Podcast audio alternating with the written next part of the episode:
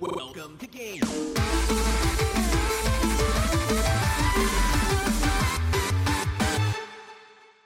Hey guys, and welcome to G T Live. It's our fifth episode of T-Series here on G T Live.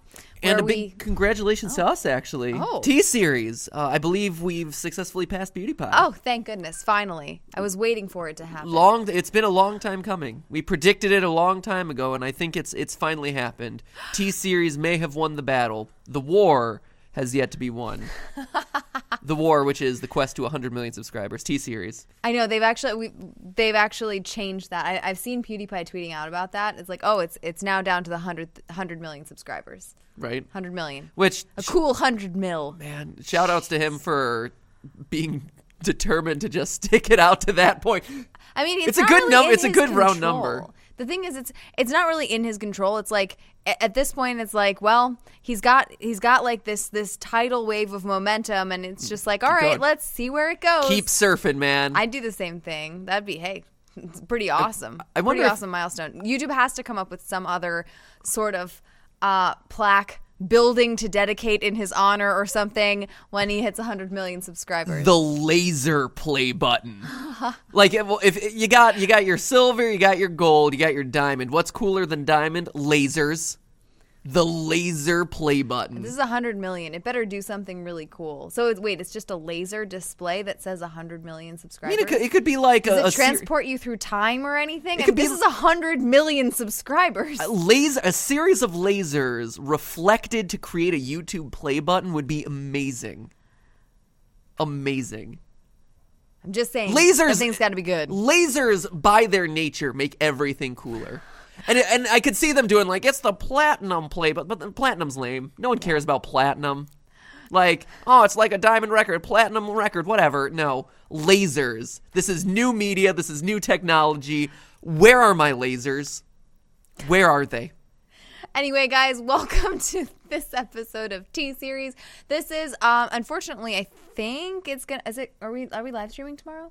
No, we're live streaming. Okay, uh, okay, good. It's not our only live stream. No, we are still up for debate on whether okay. we're live streaming today. We may or may not be able to live stream tomorrow. tomorrow. So uh, today we really wanted to take the opportunity to talk about this week's fun stories in uh, YouTube news. And there's plenty to talk about. There's a lot to talk about today. Yeah, this was a huge week for a lot of big announcements, uh, including yeah. an announcement that I was a part of, which is the reason why we weren't live streaming, which we'll get to here in a minute. But before we hop into all the YouTuber tea spilling news, Stephanie, what are you drinking today? Today I'm going for a very straightforward mint medley. It's a gentle blend of spearmint and peppermint, caffeine-free and mighty refreshing. Mm. I was actually tempted to go with uh, the tea that, I kid you not, is called the Nighty Night Sleepy Time Tea.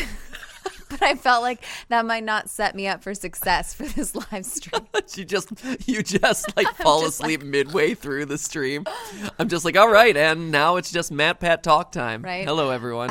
um, so yeah, I did refrain from that, but I do have uh, some really nice, some really nice sleepy time tea in my Wonder Woman mug, which I, uh, I really enjoy. It's actually sort of like the Team Wonder Woman mug. This is it's not actually mine, but I got a lot of comments on it the last time I used it. It is it is a mighty fine mug. Stephanie, you're and you're a mighty fine Wonder Woman. Oh, thanks. Steph. Oh, pshaw. Pshaw indeed. And what are you drinking? Uh, I'm drinking unbranded Diet Soda X. Ooh. But new unbranded Diet Soda yeah, X. Yeah, definitely not that old unbranded soda. Nope. That spurned me. Yeah. This is this is the soda that is currently neutral towards me. You know, and what more can you ask for in your foods? Either that they're friendly to you or neutral to you. Once they start spurning you, though, mm, kick it to the curb. It's over. It's over. All right. Do you want to hop into the first story? Hashtag cancel. I, I know. Before Cancel before, culture. Before you start to feel too upset about about certain soda brands, I think we should talk about your time at Stadia. Yeah, at Stadia. At, I was at, at the, the Stadia. Stadia. Uh, no, visiting the Stadia. So this is kind of the the story that we've branded today's uh, stream around. This is the thing that I think a lot of the gaming community is really talking about in in the wake of G D C. Uh, not in the way, kind of in the midst of G D C, uh, which is the D- Game Developers Conference. You're like, I left, so it's over. I had I had to do stuff. Unfortunately, I, I wanted to stay longer actually, but I couldn't. We never really get to hang around at events like that. No, too. It's, it's, it's, it's a bummer. Unfortunate. We like or like get there and, and get out. But yeah, so earlier this week, uh, I was at kind of the the pre-show announcements for Game Developers Conference G D C. Uh, I was involved in the Google announcement that they're throwing their hat into the ring when it comes to gaming. Yeah. Uh, you know, for a long time, gaming's been uh, pretty stagnant. Uh, you've had kind of the same major players, uh, Steam, PlayStation, so, or Sony, Xbox, uh, Microsoft, and Nintendo. Uh, and th- that was really about it. You kind of had your P C side over here. You had a couple of consoles over here. And, and thus things were, and thus they existed. And now Google's like, ha-ha! Throw both of those in the trash. Surprise! We're gonna hop into the, the gaming ring as well. Yeah. Uh, and so they announced their their new.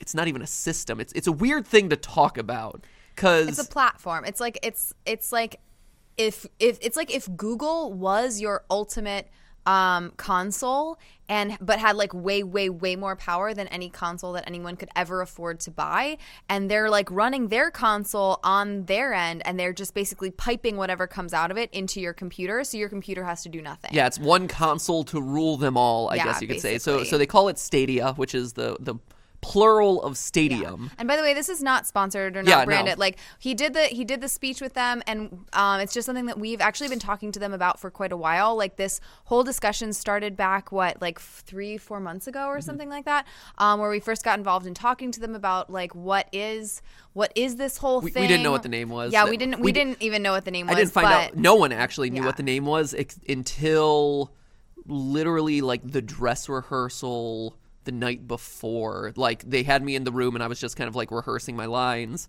and all of a sudden like there were new words where once it was called either stream or yeah. Yeti. Uh, yeah, those were kind of the two words. code words, and then it was like, oh, Stadia, and they're like, congratulations, you pronounced it right. I'm like, oh, that's what it, it is apparently. Um, but, but yeah, yeah. Uh, so we were uh, like we've been talking to them about like um, partnering on it, or at, you know, just having Matthew be a part of this announcement, and um, like we really.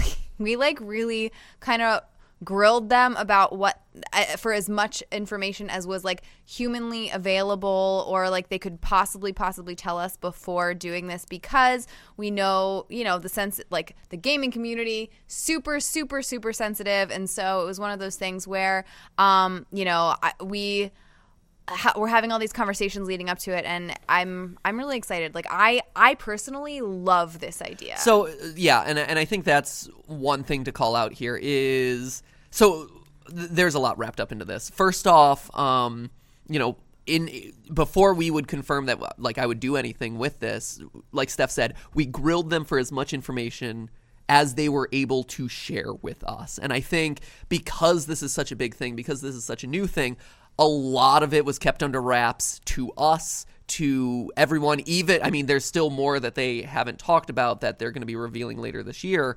But it's one of those things that, you know, before we're like, you know, we're comfortable standing up on stage with this sort of thing. Like, let's start picking apart what this actually is, because gamers are going to like tear it apart. You know, they're they're going to tear it apart, and rightfully so. And I think most people who like are looking at this objectively.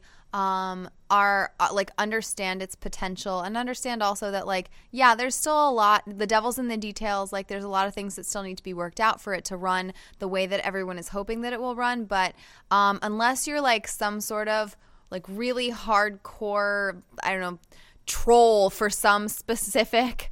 Um, for some specific console, you can at least see the potential and how this would open up the world of like playing video games to so many new well, people. Well, so let's let's let's rewind, because I don't think we've done a really good job of explaining this, right? Which is the fact that Stadia is is not a console. It's not a you know. It's it it requires a, a complete rethinking of what it means to play a game, right? Like we've always, you know, for since the beginning of time, right? You have a console or you have a P C, and you download things, or you buy a cartridge and you insert it into the thing, and then you're able to play it. You download a thing onto your computer, you download a thing onto your Xbox, whatever, and suddenly you're able to play said thing.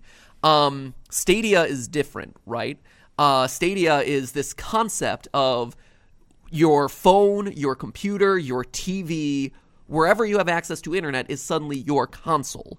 And, yeah, so and the, accessing a video game is now just like accessing a Google Doc. Like the, the same way you open a Google Doc is like sort of how you would access a video game, where you don't have to download it uh, onto like whatever you're playing from. Right, exactly. And so, you know, with that, you're able to span anything, right? And on during the presentation, they showed in real time how this could work, where you're literally hopping from your phone, you pause the game, and you hop over to your T V, and you start exactly where that was in like less than five seconds. You pause it there, and you can hop to your tablet. Like, it's crazy, and it is.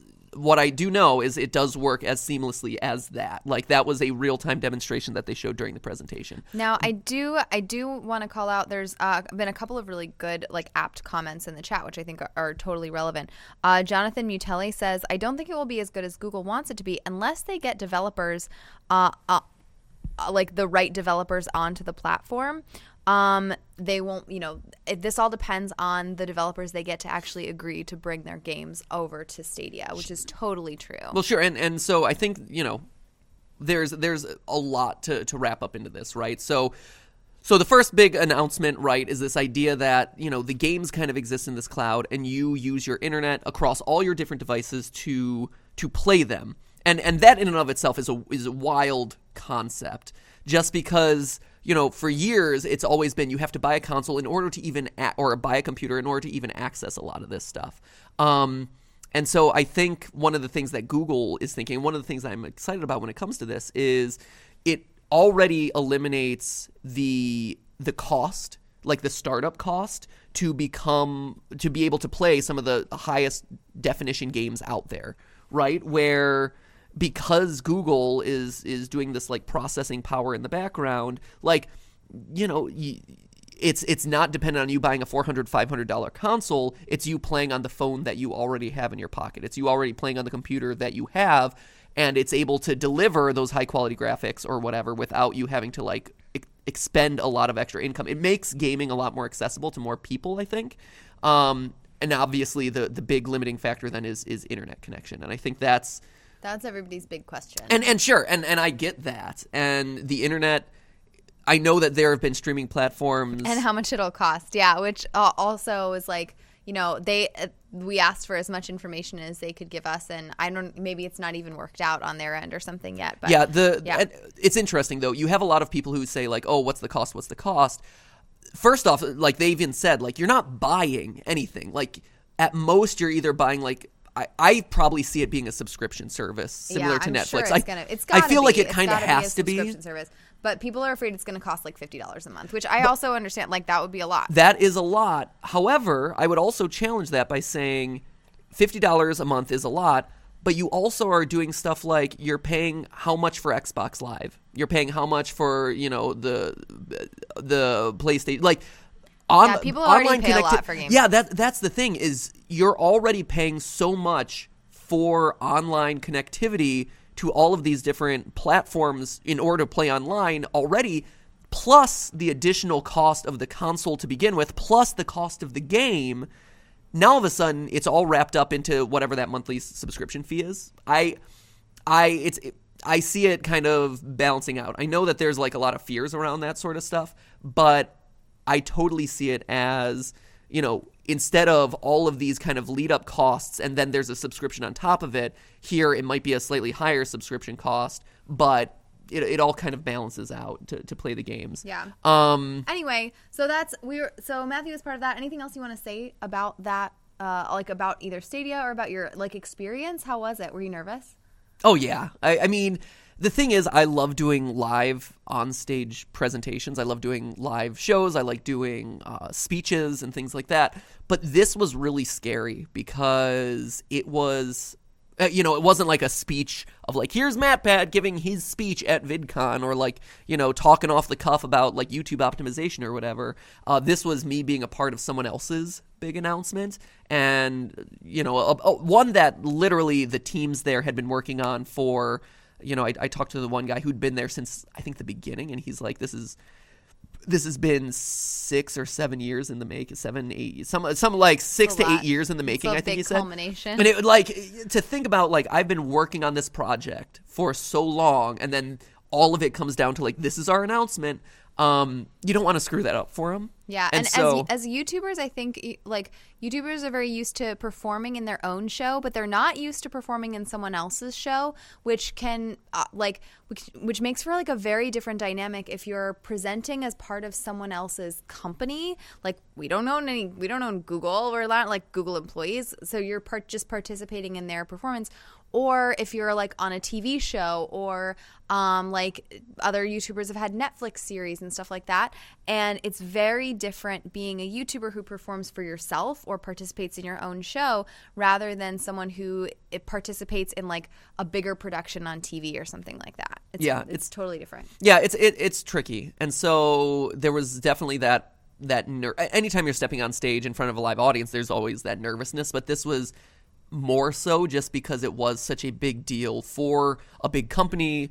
Um, you know, it, it was an honor to be selected to be the person to kind of like uh, help represent the creator community. Um, and even though everyone said you were gay. Sorry, man. Spoiler alert. Um, I can't believe that people actually use that as like a valid. And they're like, oh my gosh, so gay. Like, what? Is that the- it, what? I didn't. I didn't realize that that was still a valid insult. But sure. Okay. The um the, the last thing that, that's worth mentioning about this, and, and it kind of was brought up, and it, it touches specifically on the role that I had as a part of this thing, mm. is the creator side. So I know in the past, right, there have been online like streaming gaming services that have been tried and didn't really work out, like on live. Um, the internet's changed a lot over that time. Um, it's gotten a lot more sophisticated. It's gotten a lot faster. And it has never been done by, like, Google. Like, I don't think many people could try doing something as ambitious as this and have it work. I do think that Google is one of the few, if only, companies out there who, you know, if it has a chance of working, they're the only ones who can probably make it work just because of the sheer amount of processing power, servers, you know, uh, and, and they're like... ability to negotiate with the world trying to get them better internet speeds. Like, you know, if it's if it's a Ubisoft or an, even an Epic Games or something like that who's trying to get something like this off the ground, I think they have a lot harder battle to make it actually work as seamlessly as they promise. Google, while they lack a little bit on the gaming side, but I think they're very actively having conversations with gaming companies to to learn it, I think what they lack in kind of that sophistication, they make up for just by their sheer dominance over the world of the internet and their sheer like power when it comes to computing uh, to make this sort of thing work. Um, also, the other thing that they have in their pocket that I, that they're already using really smartly and that the presentation touched on and that I know a little bit more about that I can't say, but the the way that they're integrating YouTube and the way that people watch and consume games beyond just playing them is really smart. During the presentation, they showed, like, you can watch a YouTube video of, like, the trailer for Assassin's Creed or, or even, like, a theory of ours, like Bendy and the Ink Machine. And if we wanted to, we could, like, link to, hey, you finished the episode. You want to play the game yourself? Click right here, and you're in the game within seconds. You know, it's it shows an understanding that people consume games by watching them. And a lot of times, they, you know, that's a really cool thing. That got me excited. That got me hyped for this game. I want to test it out myself, or I want to explore the game myself. But, you know, I have to download it, buy it, whatever. No, you don't have to do any of those things. Hop right in immediately just by clicking one button at the end card. It's pretty cool. Um, they they have kind of the, the market on, you know, the YouTube culture, and gaming is such a huge thing here. I think it's one of those things that it really merges the two worlds in a smart way and gives them the competitive edge, again, in a way that only they can do. Like maybe maybe if Amazon tried to do something similar with Twitch, I could see them accomplishing it. But yeah, so that's it's a, it's a really I think it's it's a tough prospect. I think it's it's very disruptive, and anytime you're trying something so radically different, it's going to be facing a lot of challenges. But it's one of those things that I like it in concept. I think it has a lot of really interesting potential. I'm curious to see where it goes. Cool. Next. Want to move on? I think we should probably move on to the next story, or we're never going to get through anything today. We've, we have a lot to talk it's about. It's a big thing. And anytime you're talking about something that's going to potentially disrupt an industry that's been stagnant for a while, you know, it it, mer- it merits a discussion. Yeah. And, and there's a lot of nuance to it, too. Like, there's a lot of complicating factors when you're thinking about h- how does latency get involved? How does how do you deal with lag? How do you deal with internet connection speeds? Uh, even stuff like they announced state share. Like, okay, I share your state, but then from there, do I just play all the way through to the end of the game? Do I get all your items? What if there's a microtransaction in there? There's a lot of weird nuances that come with this idea of, like, you're gaming on the cloud. It's very, very interesting. Uh, there are a few comments from the chat um, that are that are relevant. Um, one is that uh, um, about privacy. Mm-hmm. Um, so talking about just a really big data company taking on gaming, it seems like they're going to have more information on us than ever. That's probably true. Oh, they already know what. Um, I, I, and then at this point. They already know everything. All the all these companies know everything. They read your cookies. I, it's it's hard, I think, to avoid it at this point. And then a focus on uh, whether they're going to focus on multiplayer versus single-player story-driven games, and what developers they're going to prioritize letting into the Stadia system. Um, if they're only trying to promote uh, the multiplayer, like everyone plays together kinds of experiences, and trying to make sure that they balance those. Um, when you were there, you were specifically advocating for indie games, because they haven't actually included um, some of those, like some of the big ones there yet. And we were like really encouraging them to go after some of like uh, that, just like those in general, and trying to trying to tell people about what the big ones were. Yeah, it was it was one of those things where just backstage, you know, they're obviously keeping very tight-lipped about like what games they have confirmed, who they're talking to, things like that.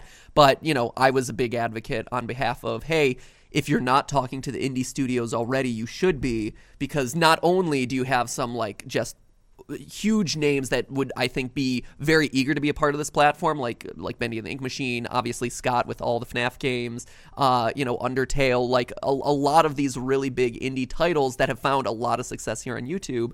Um, but also, I you know, just from a sheer money standpoint, I, I can't imagine the amount of money they you have to pay to license like the E A library or the Activision library or whatever. But, you know, for that same amount of money, I'm sure that you could get access to just, you know, hundreds upon hundreds of indie development studios who would be more than eager to to take that money and really run with it and design things that work as best as possible with kind of this new way of playing.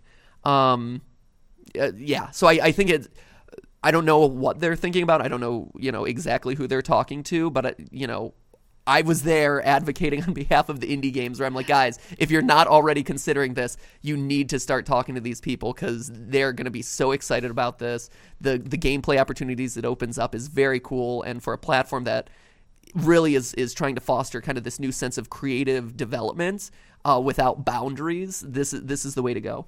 Yep. What do you want to talk about next? Uh, hey, so one of the other things that happened this week that people were asking us about was um, Superwoman. Yeah. So like I mentioned before, um, it's very different when uh, YouTubers are performing for themselves versus performing in a T V show or on someone else's on someone else's show. And Lilly just got tapped to step into some pretty big late night talk show host shoes on N B C, right? It's N B C? Yep. Yeah.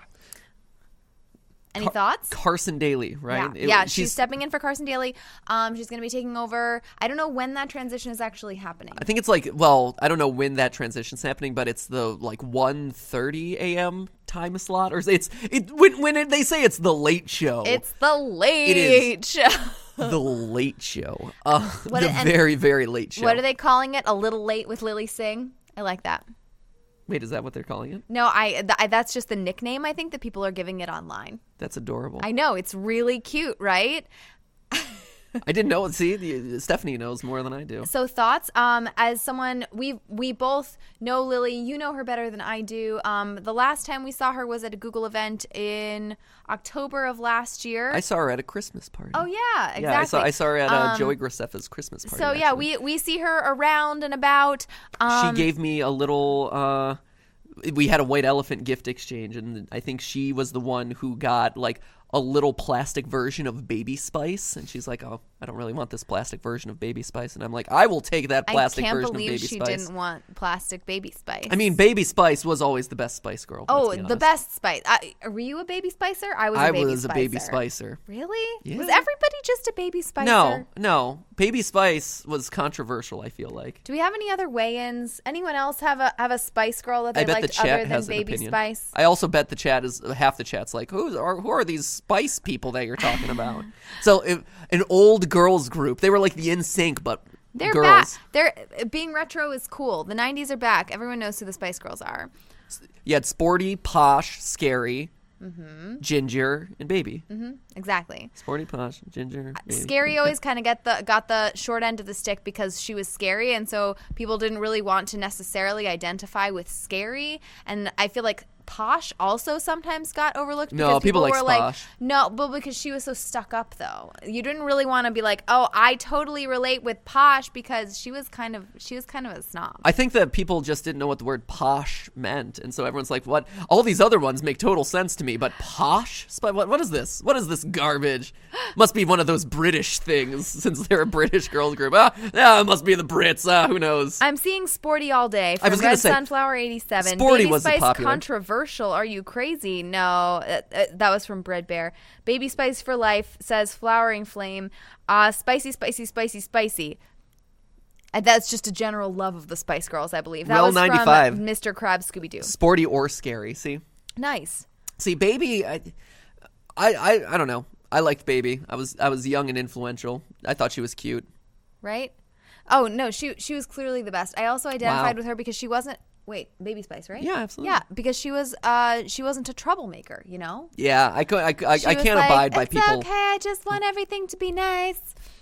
I like that we've assigned all these personality types to the different Spice Girls who they we know nothing about. They probably did not have them. No, not Although at all. Emma Bunton, which is her real name. Wow. I know. I know. Went on to become like a mom of three, and she just like, I think she just like hangs out. Exists on her pile of money. Yeah, which why wouldn't you? Great. I mean, I think that's a great decision, actually. Smart. Um, and then Posh Spice, who is Victoria Beckham, went on to marry uh, David Beckham. David Beckham. Not, not doing too bad for herself. She has like a bunch of kids, but she has like a whole fashion line and does all this other stuff. I don't really know about uh, the other three. Scary went on to oh, she I mean did she's awesome stuff. Well, Scary's hosting, or at least Hosted. She was uh, a, a judge on America's Got Talent for a while. That's right. Yeah. I don't know if she's still she was doing actually it. A really good judge on there. And then what was it? Ginger ended up quitting the group early trying to do her solo career, and it didn't work, and then I don't know what happened. Jerry yeah. Halliwell. So anyway, we've gotten a bit and, off track from Lily. And Sporty, I don't know. So anyway, Superwoman, speak, speaking of the the girl group, Superwoman, um first off, it's always awesome to see other YouTubers get opportunities in the traditional media space. Yeah. Like any time that you're able to see YouTubers cross over, it's it's exciting because I think it starts to break down the stigmas that we've talked about on the channel uh, in the past, where a lot of old media, a lot of traditional media, they see YouTubers like they don't get it. They dismiss them. They think of them as like second-class citizens. And so the more crossover that you get, the better off I think you are, because it, it starts breaking down those walls, and it exposes the people who are making those decisions to like, hey, working with YouTubers isn't so bad. It isn't scary. Like, it isn't they're, they're so not... bad. It's just a little bad. Right. I mean, it's gonna it's gonna take them a while to figure out like, hey, this this is just kind of a, a, a the new wave of things. Yeah. That being said, I do worry a little bit about this. What are your worries? Well, tell me your concerns. I mean, similar. It, it's a double-edged sword, right? Because any time a YouTuber has one of these opportunities, it's great because it's like, hey, this is a this is our at bat. If I can use a sports analogy. Whoa, I don't, I don't know. I, I for those for those who aren't with the sportsing, that means this is our chance. Yes, this is this is our at bat, right? And if you strike out, you're that done, means, son. That means to go through a series of chances in which all of those chances fail, and then your turn is over. Right. And so, thank you for translating, Steph. And so to me, I understand. There, there's a lot of pressure with these sorts of situations, right? Grace Helbig and the Fine Brothers a couple years ago had their at-bat. They had their chance. and neither of their shows ended up working. And it was, you know, covered by all the press, like, oh, look at the YouTubers, they didn't translate, no one watched their show, yeah. these were hot messes. And the way that it's always framed in the media is, see, we told you so. Yeah. These YouTubers aren't talented, they have nothing to offer, and they're just... you know, they're just online and doing stupid stuff for the kids. And that's like, and that's really how, like, it's covered when you read articles about it. And it's just, it's really sad to see that happen. And so we also don't want to see that happen again. Right. And so I think, yes, and it's been a, a, a decent amount of time since there's been such another, you know, large publicized, you know, largely publicized opportunity like this that we're seeing happen with Lilly. And it's great, but it's also scary, especially if if you ask me. I think, you know, late night talk shows, late night comedy has a very specific connotation to it. It it has a very specific style to it, right? So when I think of Superwoman and her channel and what she is most known for and what, you know, she has, you know, made a name for herself and is, uh, you know, perhaps most comfortable with, it's very much sketch comedy. Uh, it's very much like I am putting on characters, personas, um, you know, personalities from people I know or my everyday life, people in my family, and making funny s- scenarios of them, making funny sketches.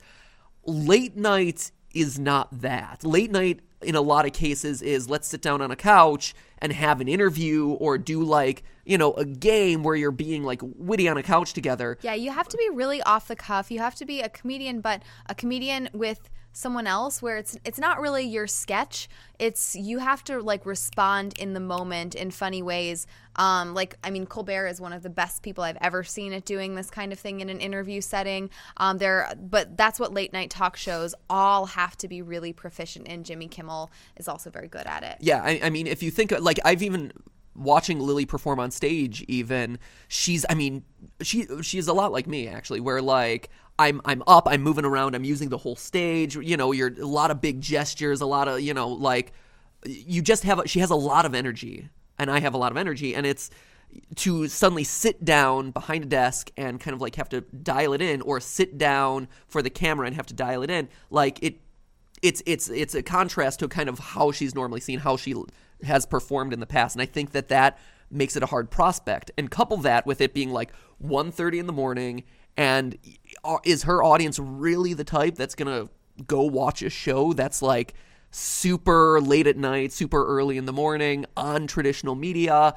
I Or are they going to watch the clips of it on YouTube the next day? Right. So, and, and maybe that's the play, actually. It maybe, might be. Maybe the play is actually to build an audience on the places where young people are actually watching content, because they know that the show is going to get chopped up into pieces and then put over onto YouTube. And they're like, hey, you know, everybody might not watch this at one in the morning, but you can bet your butt they'll watch it at nine a.m. the next morning on YouTube in, like, four-minute increments. Mm-hmm. And maybe that's the strategy, and that wouldn't be such a bad strategy, to be honest. Yeah. I also I also worry a little bit just in general about, I don't know, Lilly Lilly has taken a lot of breaks recently from her channel. She's, you know, obviously been doing a lot of, like, off-platform work, and, you know, this being the the latest of those, but she's done – a lot. I mean, she knows The Rock at this point. She has a lot of celebrity connections, but she and Will Smith are like this. Her and uh, that's all. Yeah, The Rock, Will Smith. Like, who else do you need to know at that point?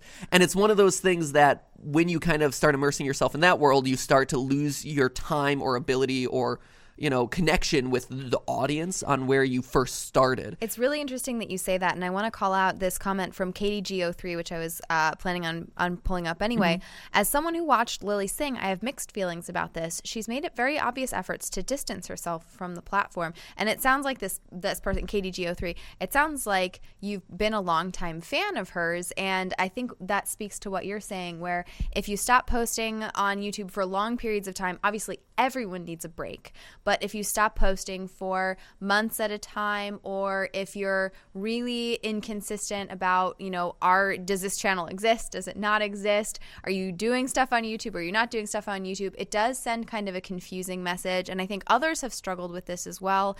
Um, Michelle Phan, back in the day when mm-hmm. she launched her whole makeup line, it took up so much of her time that she couldn't keep up with, with YouTube and doing that. And so um, she, you know, her channel ha- went through a really weird period there. Um, and even Liza Koshy, right? Mm-hmm. Um, who took a massive break from YouTube. And she, you know, when she does post, her stuff still does really well. But there isn't that like constant check-in with her audience anymore, which I think over time does have an effect. It happened with uh, Tyler Oakley too, with uh, when he started mixing in with Ellen, and and it is it if you're not managing your time correctly as a YouTuber, like you for us, right?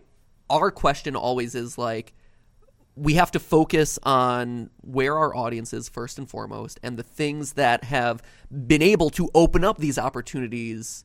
You know, first, like that, that is kind of the hub where everything exists. Like, these are the people we are loyal to. These are the people that we have to, you know, serve and deliver quality content to.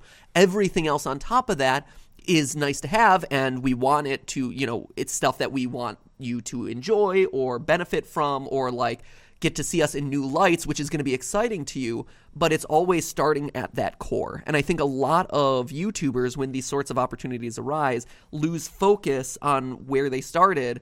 And once once you kind of lose focus and start deviating away, it's it's hard to kind of like go back to that, because you've shown that, you know, whether it's true or not, you've shown that, hey, you might not be as high of a priority as like I as the viewer think we should be. Yep. Uh, and, and YouTube as a platform has just moved on. The audience has moved on. And you've kind of – what once was like a very stable, solid base starts to get a little shaky, starts to fragment, and starts to kind of like fade away. And there are two things that uh, the chat is addressing that relate directly to that. The first one is just uh, from Angel C twenty-eight, who says, I think it's great that she got the show. I'm a big fan, but I believe traditional media is more likely to pick someone like Lily, who relates more to popular culture, rather than someone like Matt Pat. Sorry, man. Um, I, and I, then also... I totally uh, relate to popular culture. Janice, we have a whole de- channel dedicated to movies. Movies are very popular. Games Janice are popular now. Walker so. says, Michelle, Michelle, as in Michelle, Michelle Phan turned out to be a meanie anyway. So, um, and I, I don't follow her closely, so I don't know if her if she has the perception that she's turned on her fans or something like that. But if you stop producing videos, if you take a long time off, it gives people the chance to assume that you did it because you don't care anymore, or because you don't like your audience anymore, you hate YouTube or whatever it is, rather than having those regular check-ins where maybe whatever was going on with her, she could have explained her side of the story, and maybe people wouldn't think she's a meanie. Um, but it's, I, and again, I don't know the story, but it's one of those things where if you aren't regularly communicating, just like a, a relationship in the real world, like relationships between YouTubers and an audience or like a viewer are a relationship that you have to keep up, just like you wouldn't just stop talking to someone in the real world, because if someone stopped talking to you all of a sudden, you would assume that they didn't care about you anymore. Right. right? Yeah, no, absolutely. And so so I guess to wrap this little segment up and, and kind of my thoughts on the Superwoman stuff is, it's great for her. I'm excited for her. I'm excited for, you know, the continual breakdown of kind of that barrier, so that way hopefully there's a little bit more acceptance on both sides of the spectrum that, hey, w- you know, we're not each other's enemies, like YouTubers are worthwhile people too, like let's actually support this community. But at the same time, I worry, because it seems like there's a lot of stuff that is, you know, riding against her, riding against the show, and like it, it's it's going to be a tough uphill battle to fight. And if it does end up going poorly, I don't think people will pin it on, look at all these mitigating circumstances, look at all the reasons why this went wrong, and instead just be like, oh, just another example of a YouTuber who didn't deliver. And I think that's the biggest concern that I have. Yep, exactly. Because it, 'cause when that happens, it hurts the whole ecosystem. Everybody. It sets it makes all everybody of us back. Look bad. Yep. And and that's probably not Lily's fault. That's I, it's just T V executives just in a lot of cases not understanding or knowing what's going on. Lily not wanting to pass up a, a really good opportunity, and but just oh sometimes my gosh, it doesn't if you work. Were offered that job, we'd be like, go for it. Oh yeah, yes! I mean, we would. We would. You'd have you have to say yes. You have to say yes to that kind of opportunity. Um, all right, I think we are ready to move on. College. Let's talk about college. Let's talk about people's parents who bought them into college, Steph, bribed wanna, their way in. Uh, yeah, you wanna you wanna summarize this little story, Steph? Uh, yeah. So, uh, basically what's happened and what's unfolding. Um, I'm actually a couple days behind on this story, so there may be new revelations here. But uh, essentially, there were a bunch of um, super, super rich parents, including some celebrity parents um, who were involved in this scandal, who basically um, started working with this college service um, that was basically supposed to help your kid get into college. And the way these normally work, there are lots of amazing tutoring companies, college preparatory companies out there that really make a big difference when kids like take their courses, they get better S A T scores, all of that. So that's what this company looked like on the outside. It looked like like a tutoring, test prep kind of service, but actually it was just an insider like bribery mechanism where um, it was a company that was set up up to um, have fake people take your kids' tests for them, um, where you would pay them more and more depending on how high you wanted an S A T score or an A C T score to be for your kid. Um, they would help fake college applications, or uh, the best one is that they would um, secretly work back behind the scenes with coaches of college sports teams and fake Uh, that students were athletes. Like someone who had never played lacrosse in their life would suddenly get uh, into college because they were going to be playing for the lacrosse team. Yeah, that a lot of the sports teams get a certain number of basically free passes. Yeah, they can pick like twenty kids or something. For the crew team. Yeah, they're not necessarily on scholarship for that sport, but they're specifically there because the coach of that team wanted them to come play whatever sport it was. And so they would bribe, the, this company would bribe the coaches behind the scenes to be like, hey, give us one of your twenty spots for this like schmo who's never picked up a basketball in their life or whatever. Um, but, you know, they really want to go to this college, and it would be, you know, really top tier colleges like, you know, Harvard, the Yale, the, like the I- Ivy Leagues and like big uh, big name schools. Yeah, so you're you're seeing Pretty a lot. Pretty crazy. Yeah, so you're seeing a lot of big names kind of wrapped up in this thing, and it's kind of exposed this whole dishonest industry about buying kids into college, with kind of the the focal person or kind of like the main figure yeah. in this whole thing uh, being uh, Aunt Becky from Full House. Yeah. Uh, which, you know, I grew up watching. Uh, is she on Fuller House, too? Yeah, Fuller House as well. She's yeah. on Fuller oh, yeah. House, they too? Pulled her. Ah! They, they pulled her, yeah. They pulled her from Fuller House? Mm, wow. Okay, the, I think the house just got like a little less full. A little bit, little bit more room in the house at this point. So, um... and her daughter, uh, her, who is, her daughter's a YouTuber. Yeah, her daughter, who is apparently a YouTuber. I, I, she was not one that I was familiar with. No, up uh, until this point, Olivia Jade. But, um, but here's the thing, um, and and I think it's okay that we like show her, because the thing about this was that the well, kids. She's a YouTuber. Well, she's a YouTuber, but also the kids didn't know. It's not like the kids were bribing the, this like these college coaches. Or the kids most of the time had nothing to do with it, which is the crazy part. And I mean, there are so, so many things about this story that are just insane. Um, the kids like didn't know that they were like being bought into these colleges. But think about what that says for the parents. Mm-hmm. The the saddest part about all of this, I think, other than that, like, obviously deserving people didn't get into those colleges because someone else like bumped them back in line by buying their way in. Um, but the really one of the really sad things about this is that the parents of those kids didn't trust them enough to get into college by themselves or to be successful by themselves. It was it, like, can you imagine how little faith or how little trust Um, or, or like how not proud of your kids you must be to feel like you have to buy them into college. Like, my kid is such an idiot that I have to buy them in. That's so sad. That's so sad. I mean, it's it, and it's funny too, because uh, apparently they did a BuzzFeed video. This is one I saw circulating around on Twitter, but they did a BuzzFeed video with uh, Lori Loughlin, who is Aunt Becky, uh, and who was the one caught up in this, where she, it was her and her daughter in this BuzzFeed video, and the, I mean, she's just talking about like, oh, we don't put a lot of pressure on our daughter. We just kind of let her do what what she's as good as she can do. You know, follow her heart, try really hard, and that's good enough. And then fast forward to this whole thing. It's like, apparently it wasn't good enough to just try with your full heart because uh, you had to slip someone some money on the side to, to you know, make sure that she got into the college that you really wanted to. Uh, apparently, her performance did matter a bit more than, than you were letting on there. So, tough nuggets. Yeah. And now the ironic thing is that this story has, I- I'm sure, like, she will move on. She will get over this. Not Lori Loughlin, the daughter. Um, will will she will come out of this eventually, but she's lost huge numbers of followers. She's had to drop out of school because her whole time there has been like like no, it has been a lie. Um, and so it's the it's also the kind of thing where in trying to get her kid ahead, um, these kids' lives are are just like totally thrown into chaos. It's it's funny. I uh, I saw an, uh, again another tweet that I saw circulating, but I thought this was kind of amusing where, you know, you have guys getting wrapped up. It was basically like guys get wrapped up into scandal for sexual harassment and this and that.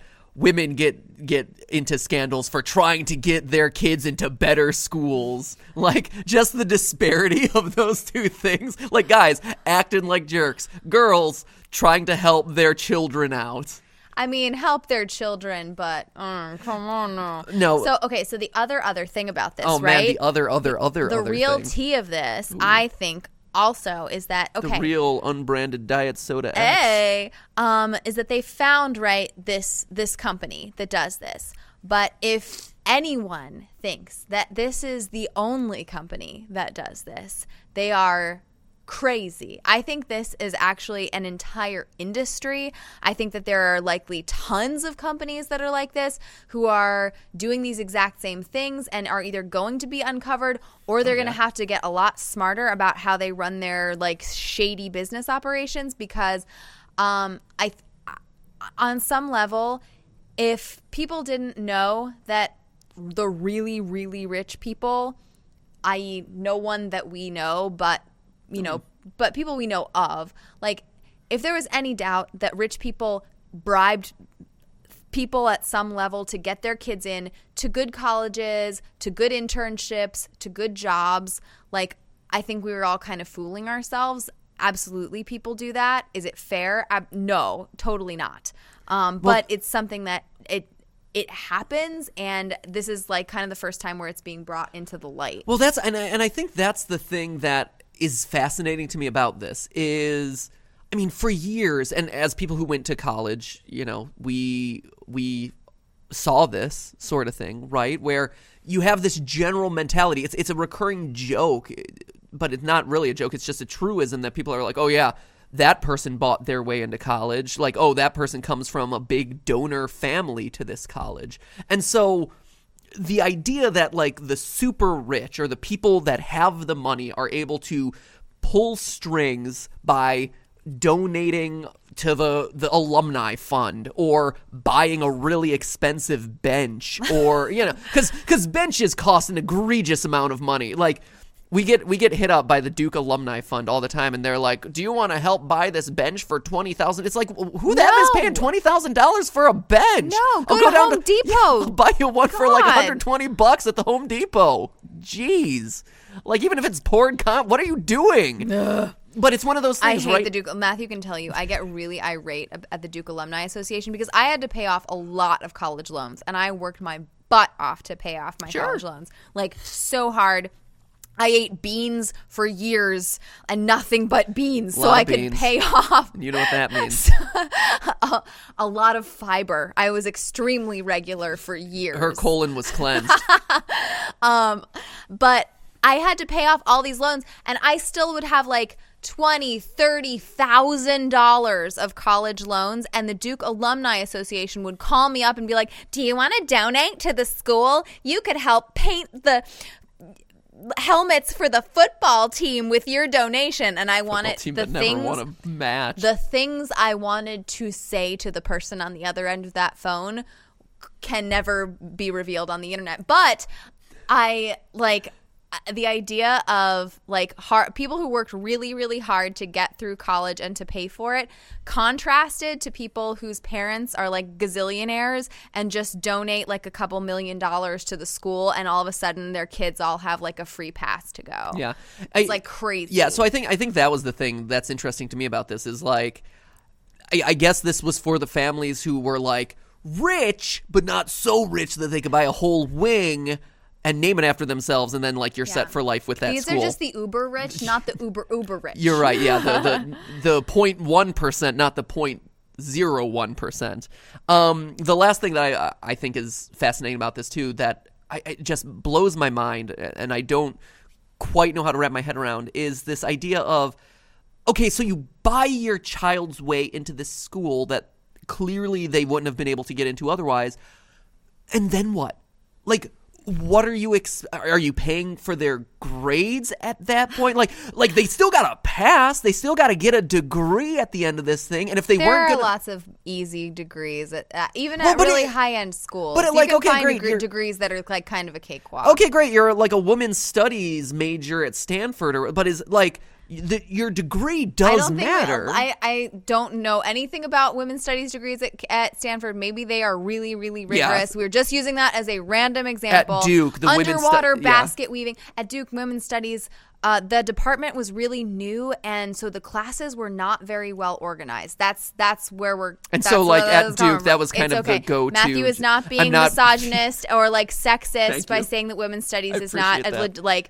That you shouldn't study that. Okay, just want to no, make sure. No, it was just widely Don't considered at Duke to be one of the easier majors. It, yeah, that and I think theater. Here, here. Let's the, let's change it. Yeah, theater. theater. come, come, come. Join the theater major, friends, where all the football players are, so they can learn the difference between a metal voice and a Hollywood voice and a broken earth voice. Um, no, I'll I'll say like the theater major at Duke, especially if you took the right classes, was super easy. There were some that were really hard, but there were, you know, it was super easy. And so, like, okay, great. So you become a theater major on your way out of Stanford or Duke or whatever. It's not helping you necessarily get a job. What's it doing for you? Like, the major that you walk out of your college with does matter, you know, to a lot of employers. And so buying your way in is not the equivalent of buying your way out and buying your way to like a better job and more success down the well, line. Well, so I think that I think that people think that if you get into college, then you meet the right people, right? Yeah, sure. I, a lot of people go to college for the networking. And I know that sounds weird, but they don't go for the degree. They don't go for the classes or the professors or like what you should be getting out of it intellectually. They go for like meeting the right person who knows somebody who's rich at the time. Top of like whatever whatever company and can get you the best internship because you know them. Nepotism, nepotism, nepotism. I mean, and and that's true. Like, granted, this is something that I did. So, uh, real Dank Floyd sixty-nine ninety-six. No, no, Dank Floyd sixty-nine ninety-six says STEM is the only good degree. Which honestly, amen, like, brother. I mean, it, it, I was there. You're STEM. You're not whoa, necessarily whoa. wrong. Like of of the degrees that really matter, STEM STEM degrees are. So important. Like, those are the ones that really matter, you know. Um, but that being said, uh, what I was going to say is, shoot, we were just, oh, darn it. I you had, did, shoot. I know. I was going to say something about I did. Oh, networking? Wow. You networked oh, in oh, college? The network, oh, the networking stuff. That's what it was. So y- you're totally right. Like, I missed the boat on this, and I should have done better. I've always been of the mindset of hard work pays off. And... you know, if I just buckle down and grind it out, you know, talent, hard work will win the day. You know, I, I like things that are meritocracies. I like things that reward smart individuals who are willing to just like, you know, give it their all and grind away and, and do well. And so this idea of networking and building out like your social network in order to call in favors from your successful friends, you know, their rich ahead. families, yeah. the alumni to whatever who has a position at wherever high-powered company. I hate it. I hate it. I hate that game. I hate that mentality. I hate calling in favors for other people. I hate. I I just hate asking for help. I'm just like, like. I will That's do true. it. I will do it myself. I'll do the research. I'll figure it out. I'll look at the data, whatever. That is the type of person I am. And that's a, and that's a failing of mine, like, quite honestly. And and I, as a result, did not make the most of my college career. I would say the same, actually. I, I totally agree. Um, and when it comes to networking and stuff, I I will – um, not admit this. I, I don't think there was any issue with this, but I will say um, Matthew and I went into like trying to find a job during the recession, and the person who got me my first job, I knew from high school. Um, it wasn't like someone I went to high school with, but their dad worked at a company who referred me in and was like, um, and was like, hey, I'll just, I'll pass your name along so that when your resume comes through the stack, someone like recognizes you and, and gives you a call back. And, um, and, you know, I went through like a zillion rounds of interviews on my own from there, but I think having someone in your court to like mention your name or whatever, it it really does help. And so I, I understand why people do the networking stuff, and that's what business school is all about. People yeah. don't go to business school to like, you can read you can read business theory from like textbooks on Google, um, but you go to business school because you're trying to find like your next business partner or the the next person to fund your company or whatever.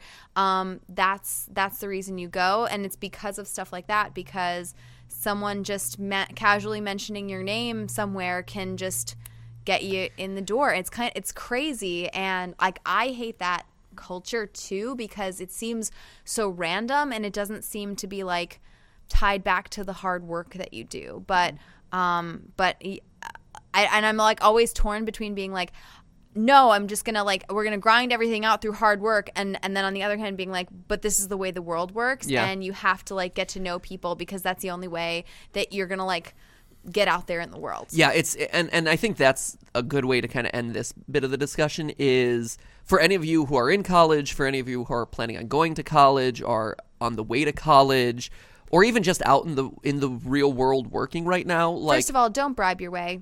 Don't don't don't use the service that buys your test results. That's Even though it's just really poopy. Easy to fake your way into an S A T. That's I'm sure. just poopy. uh, but the the thing I would say is, you know, swallow your pride, because uh, because I think that part of it is pride. At least speaking personally, like part of it is pride. Part of it is like, I don't need other people. Like, I can do this myself. And you know, these are the rules of the game. And other people are playing, like, it, it doesn't necessarily seem fair. It doesn't necessarily feel all that rewarding in a lot of cases, but other people are doing it.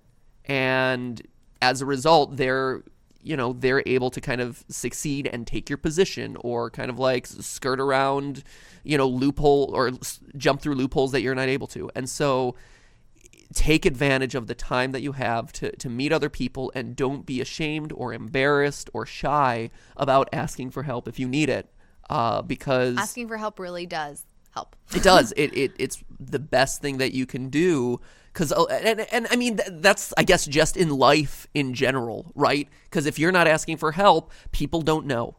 You know, and that could apply to a job. That could apply to college. That could apply to just like mental health, you know, like, people aren't mind readers. They're busy with their own stuff. They're, you know, busy living their own lives. You have to be your own best advocate. And you have to... In all of these places. In, in, in everything, yeah. right? And you have to let it be known out to the world, I need help. Yeah, and this is what I want to do. This is where I'm going. I need help to get there. Can you help me? Yep. I mean, that's like, that's, it really is. And it, I think... Um, like the sooner, the sooner you embrace that, really, the the more of a difference it makes. Yeah, if I could, um, if I could do it all over again, like, that is something that I would have done differently. Mm-hmm. Uh, that's something that, like, looking back, I wish I had known coming out of college as I as I went in. You know, yeah, that's exactly. I think it's it's something I learned way too late, uh, and it's something I'm still not comfortable with, but it's something I've I forced myself to get better at. Um, and it makes a huge difference. Um, and just to wrap up this topic, Taryn Helderman says, networking and hard work is the best combo. You can have someone refer you, but you need to work to get it. And uh, Ifioma Smith says, um, how can the children not be aware that you need a certain grade to get into top-notch schools? This is a long-standing tradition. And we've had other people in the chat mention that um, they are like a second or a third Um, connection to someone who is actually involved in this scandal, and they're like, yeah, the kids knew. So oh, that really? is huh. not official news or anything like that, but um, I would imagine that some of them had to know something was going on if they were getting C's in class but suddenly got accepted to Harvard. Sure. There must be something going on. All Next right, story. Next. Yeah, what's next? James Charles. So uh, during James a previous Charles. T-Series installment, we talked about how James Charles, uh, YouTuber, beauty guru, became the largest, uh, most subscribed beauty channel on YouTube. Uh, young guy, super young. Um, having tremendous amounts of success on tr- the trending tab like every other day. Um, super co- well, another person who's super well connected. Uh, you know, and having is known done like for as known for being super well connected. That's actually one one of the things. Um, and and some people give of, him a lot of flack for this. Um, that he, in order to get where he's gotten to, he's done a lot of strategic collabs. So basically, really targeting people to collab who um, are like a little bit bigger than him, a little bit more popular than him, have a slightly different audience than him, to tr- to pull in more and more audiences and just sort of like pull them all under his umbrella. And I think a lot of, you know, he's gotten some pushback for for that strategy because um, on the one hand, it's like, oh, well, you weren't really friends with these people. You were just using them for collabs. Uh, but on the other hand, from a business perspective, it's really smart because he was like, I, you know, I want to grow my audience. You have a channel that overlaps with mine. Let's do a collab together. And whether or not we're actually friends in the real world, it'll benefit us both from a business perspective. So, you know, I like you decide on that one, but, you know, he's a strategic guy. Clearly, he's, he's got a lot of business savvy. And as we've come to find out this week, he is really into raking in the ad dollars. Yeah, and, and and before we kind of get to the main meat of this story, I think what Stephanie just called out is is interesting to talk about briefly, which is this idea of like social climbing on YouTube, right? And and using your connections to help better your, you know, your status. Uh, like Steph said, say what you will about it, but again, it's one of those things like we just talked about in the previous story, where, hey, people are doing it, people are playing that game, and they're seeing a lot of success through it, so can you truly fault them for playing by the rules of those games? Yeah, like, it's it's it's tough. You have to kind of draw your own personal ethical lines. Like, what are you comfortable with? What are you not? I, I mean, tell you what, I don't think in the music industry people are collaborating. You know, Cardi B and Bruno Mars, do you think that they just had a, a collaborative song come out? Like, are they best friends? No, probably the probably their record the, label yeah, the set them up. Hey guys, you know? he, you're really popular. You're really popular. Let's put them together. It doesn't even matter if the song's crap. But I do think on YouTube there is this expectation that if you are doing a video with someone, yeah. you know them and you like them behind the scenes, and you're almost like a personal advocate for the people you're collabing with. Like when um I agree. Like I, I like I really believe it. Like when you go um onto Nerdy Nummies, it's because you like Nerdy Nummies, you like Rosanna, you like the team that she works with, and like behind the scenes we hang out. Mm-hmm. And the same goes with a lot of the other collabs, like like with James, how we were just uh, we did some V O for James, and like Odd he, One's Out. Odd One's in Out. In case you don't know. Yeah, his, sorry. His, Odd, his real name. Yeah.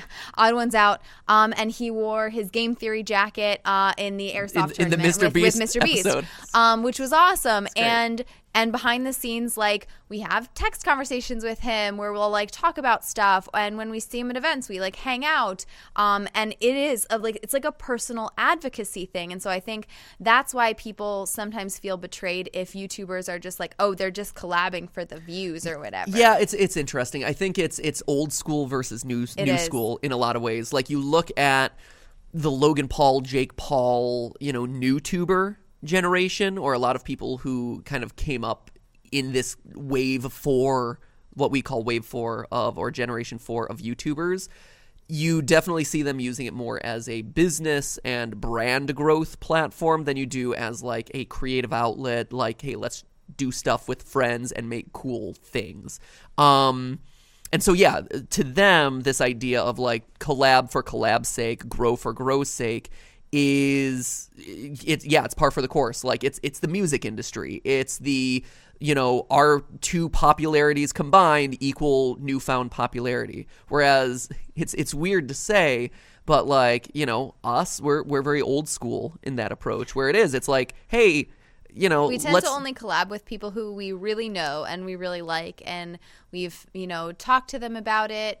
Um, it's a, it's a like, big reason why... Nine times out of ten, we still like them at the end of the collab. No, it's it's a big reason why we, you know, we said yes to doing Escape the Night, quite honestly, was because I wanted to meet a new group of YouTube personalities who I wouldn't have gotten exposed to anyway, and, and get to know them and see what new friendships could develop. And then also from there, you know, who else can you work with? Who else can you collab with? Who else can you hang out with in between? And that's how we ended up meeting and starting to hang out with like Sophia and, uh, you know, Roy and stuff like mm-hmm. from like Guava Juice. Um, and uh, and they're awesome people. But um, yeah, I think there there is for us like that. It, it feels important to know who you're working with and who you're collabing with.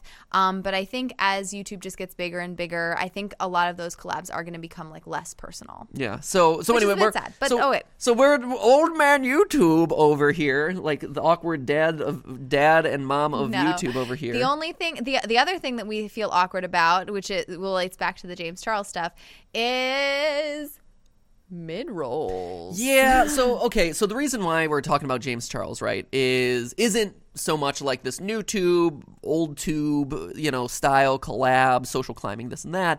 It's actually the the big story around him this week has specifically related to his usage of ad breaks, right? So obviously at this point there's kind of the whole like, if your videos over ten minutes long are going to get paid more. That's not necessarily true. And and I think that it's worth calling out that myth right now mm-hmm. where, yes, a video that's ten minutes long might get suggested more frequently because it has longer watch time on the whole, and YouTube as a platform rewards videos that engender watch time.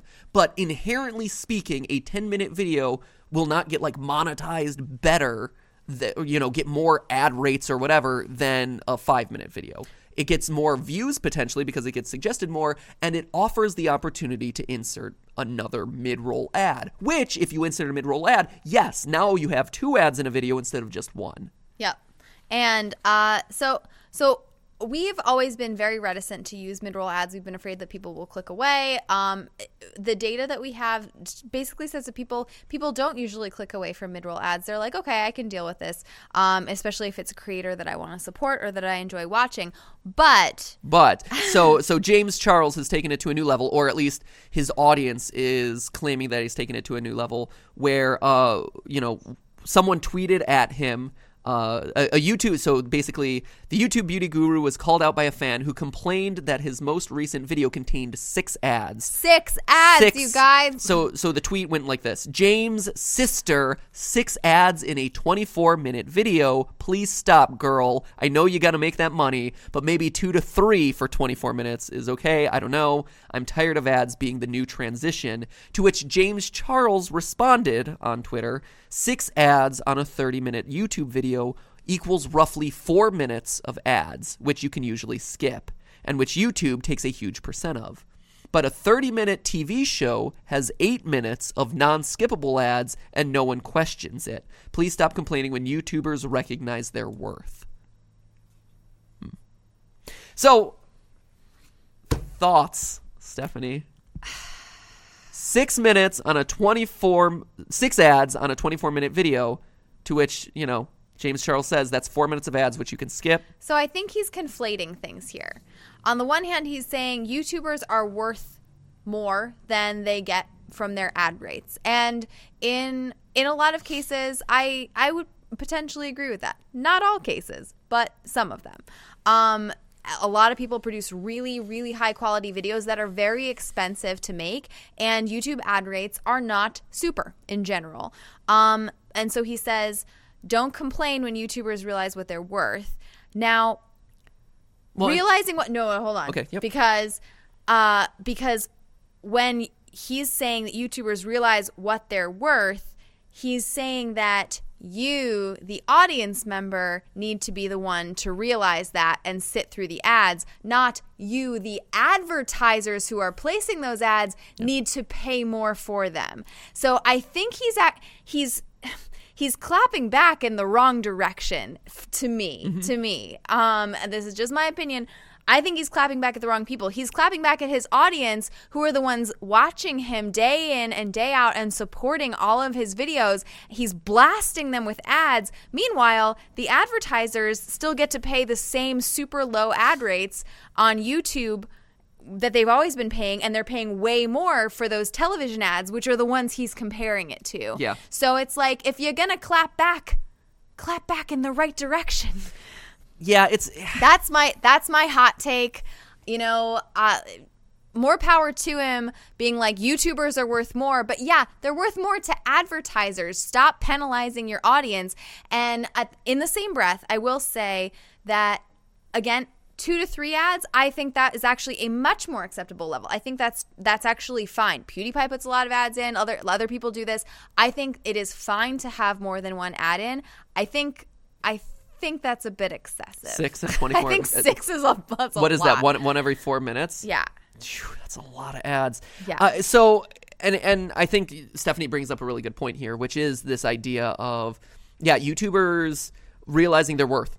I, I like very few T V shows are able to pull down a, over a million views on a on a video, right? And let alone two million, three million, four million views. Like, you know, you see, like, James, Odd One's Out, you know, we were talking about earlier, you know, friend of ours, ten to twenty-five million views on a video. Granted, he does one a month, but still, like, just massive amounts of views. Yeah. T V shows don't pull those sorts of numbers, right?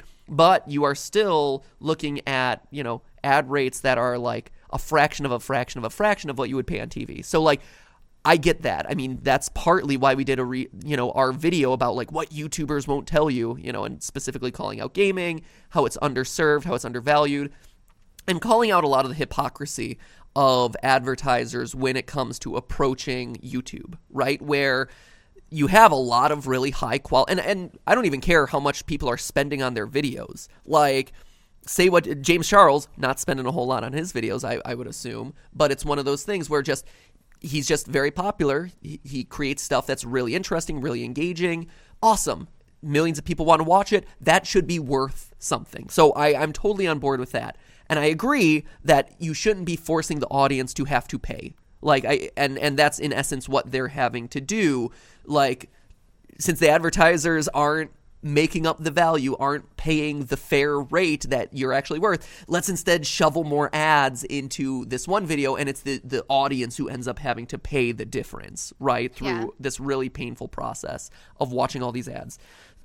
I, I like Steph said, we've never been big fans of mid-rolls. We've never been big fans of shoving more ads than that. Like, you know, I, I feel guilty about putting, like, the ad at the end of the video as well as the beginning of the video. Like, we've never been those people. However, in this new YouTube ecosystem, and this is this is spilling the tea, we're feeling more pressure to insert more ads. Like, that is. Speaking of which, thank you for our sponsor today. They'll be playing right now. No, I'm kidding. They're not. There's no mid-roll playing right now. There might be. I mean, we do insert. We insert a mid-roll on the live streams every fifteen minutes. Yeah, I think, is, every is our fifteen policy. minutes. So fifteen minutes. So in James Charles language, we should have like fourteen ads in a live stream. I mean, so for every for every ad that we're playing, he's playing three. Yeah. And a half. It's a lot. It's a, it's a lot. I don't know. And, anyway, so... And it puts us at a disadvantage. I mean, honestly, again, this is one of those, like, we're old school. But YouTube actually encourages creators now to put more ads in videos. So uh, on the one hand, in James Charles' defense, his man, his partner, like his contact at YouTube, may also be specifically telling him to shove more ads into videos. Like, that's not a joke. Yeah, I, I struggle with this because we uh, th- we just had a meeting not too long ago with YouTube where they're like, you do realize that, you know, you could, if you're worried about your ad rates, you can shove more ads into your videos, and it's. And like, you're that's, like, no, maybe that's not the best idea. But they're the literally point. just like, you could always just put more ads in, and it's like. Oh.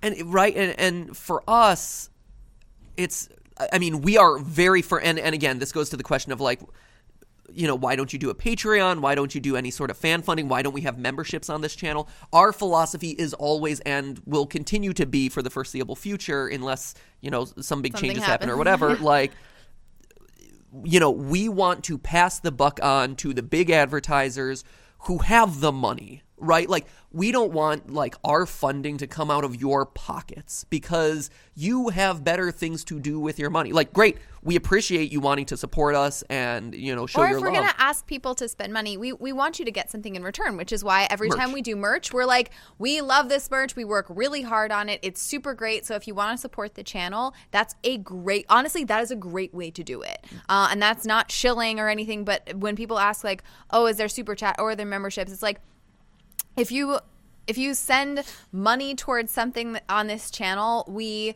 feel really strongly about you getting something in return, which is why we work really hard on the merch that we do.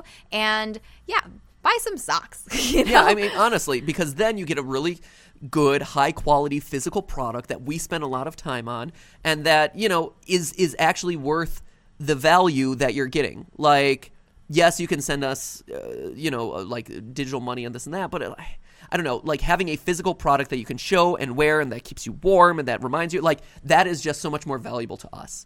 Um, if we had digital goods that we could send, we, you know, maybe that would be a thing too. It's just like, yeah. For us, that's kind of always been our philosophy. But in this new YouTube ecosystem where you are seeing creators shoveling ads everywhere into their into their videos, you know, it one, we're hearing, like you said, like from YouTube, hey, consider putting more ads into your videos. Yeah. And and two, think about this, right? Can you blame YouTube as a system for undervaluing videos that aren't delivering as much money? Think about that. Yeah. Like, cons- consider this, right? Like, there's a limited amount of free space on YouTube, on your watch page, right? In your suggested video, on your homepage. You know, there's only a handful of videos that can show up in all those prime places. And so if I'm YouTube and if I'm the algorithm of YouTube, am I going to be showing you the videos that are free or getting me a couple cents for every view? Or am I showing you the videos that have like, you know, five, three, four, five ads in it that are going to get, you know, a bunch of watch time through all those ads and are going to get me, instead of, you know, a couple cents off of the one ad, you know, a, you know, ten cents, fifteen cents, fifty cents off of every individual view, off of the three to four ads that are getting pumped into that thing. Yeah. They they are worth more money to YouTube, and thus the system is more incentivized to spread those videos further, right? Because it's just making more money for not just the creator, but also the platform for YouTube. And we've, I mean, we've had talks to about with YouTube about this stuff, and they say that like at whether your video is monetized doesn't doesn't affect where it goes on the platform. Doesn't it, if a video doesn't have ads or you don't want to run ads on your video, um, they're not going to suppress it or anything like that. So we have had that conversation with them, but it does continue to be like this this interesting question to talk about. Right? And, and I mean, you can't necessarily blame them, right? Like, it's a platform that has to earn money like everyone else, and so, you know, you want to earn as much money as possible. And it's expensive to run YouTube. It's expensive to to deal with all the employees and all the servers it takes to feed high-quality video to, you know, billions of people around the world. I get that. I understand. But at the same time, similar to the like the the collab social climbing stuff, it's one of those things where I'm I'm very old school, and I'm like, I just by the nature of what we do, I don't want to shove a bunch of extra ads in there, because I, as a viewer, would get annoyed by them. Right, exactly. And so if in future game theories and film theories you see more ads, I'm sorry. But it, it's what the system is kind of like. It's starting to get to the point where I'm feeling that, you know, we just to you play the by the rules of the game. And as the rules of the game change, if you don't change with them, you get steamrolled. You lose, right? You fall out of contention. And also, if it's the kind of thing that everyone else does and and viewers actually don't mind as much as like we would mind, then it's also not as big a deal. Um, all right, so I think we have time for like one more really quick thing, which is probably going to be uh, Shane Dawson got engaged. He did. Uh, he got engaged. And uh, it's a like every time there's a big YouTuber announcement, everybody gets excited and it's really fun. Um, and anything anything fun or interesting to say about that? He also had a controversy with his cat. Yeah, he had a controversy with his cat in the same week. It was a bit rough. Yeah, yeah. Talk about a roller coaster, man. That's a right, that's, that's a bit of a weird one. That's a whiplash across. Well, I think it was like a, a day apart, or maybe like two days apart, where all of a sudden he's trending on Twitter. I'm like, oh wait, what did Shane Dawson do? Did he like announce his new palette? Did he yeah. start like a new video series? Whatever. Oh no, it, it was someone had again like this this craziness. Someone had dredged up a an old. Uh, an old podcast of his where he tells this story about um, cuddling up too close to his cat, feeling a bit too good with his his friendly cat. It's a bit crazy, um, but I think a lot like he he like sort of wholeheartedly refuted it. Uh, talked about how his old podcast contained like you know jokes that he wouldn't make today, stuff like that. Um, and then a few days later, he's engaged. So, right. So lot, yeah. So a lot I, of stuff going on. Uh, so he's had this sort of like uh, roller coaster of a week.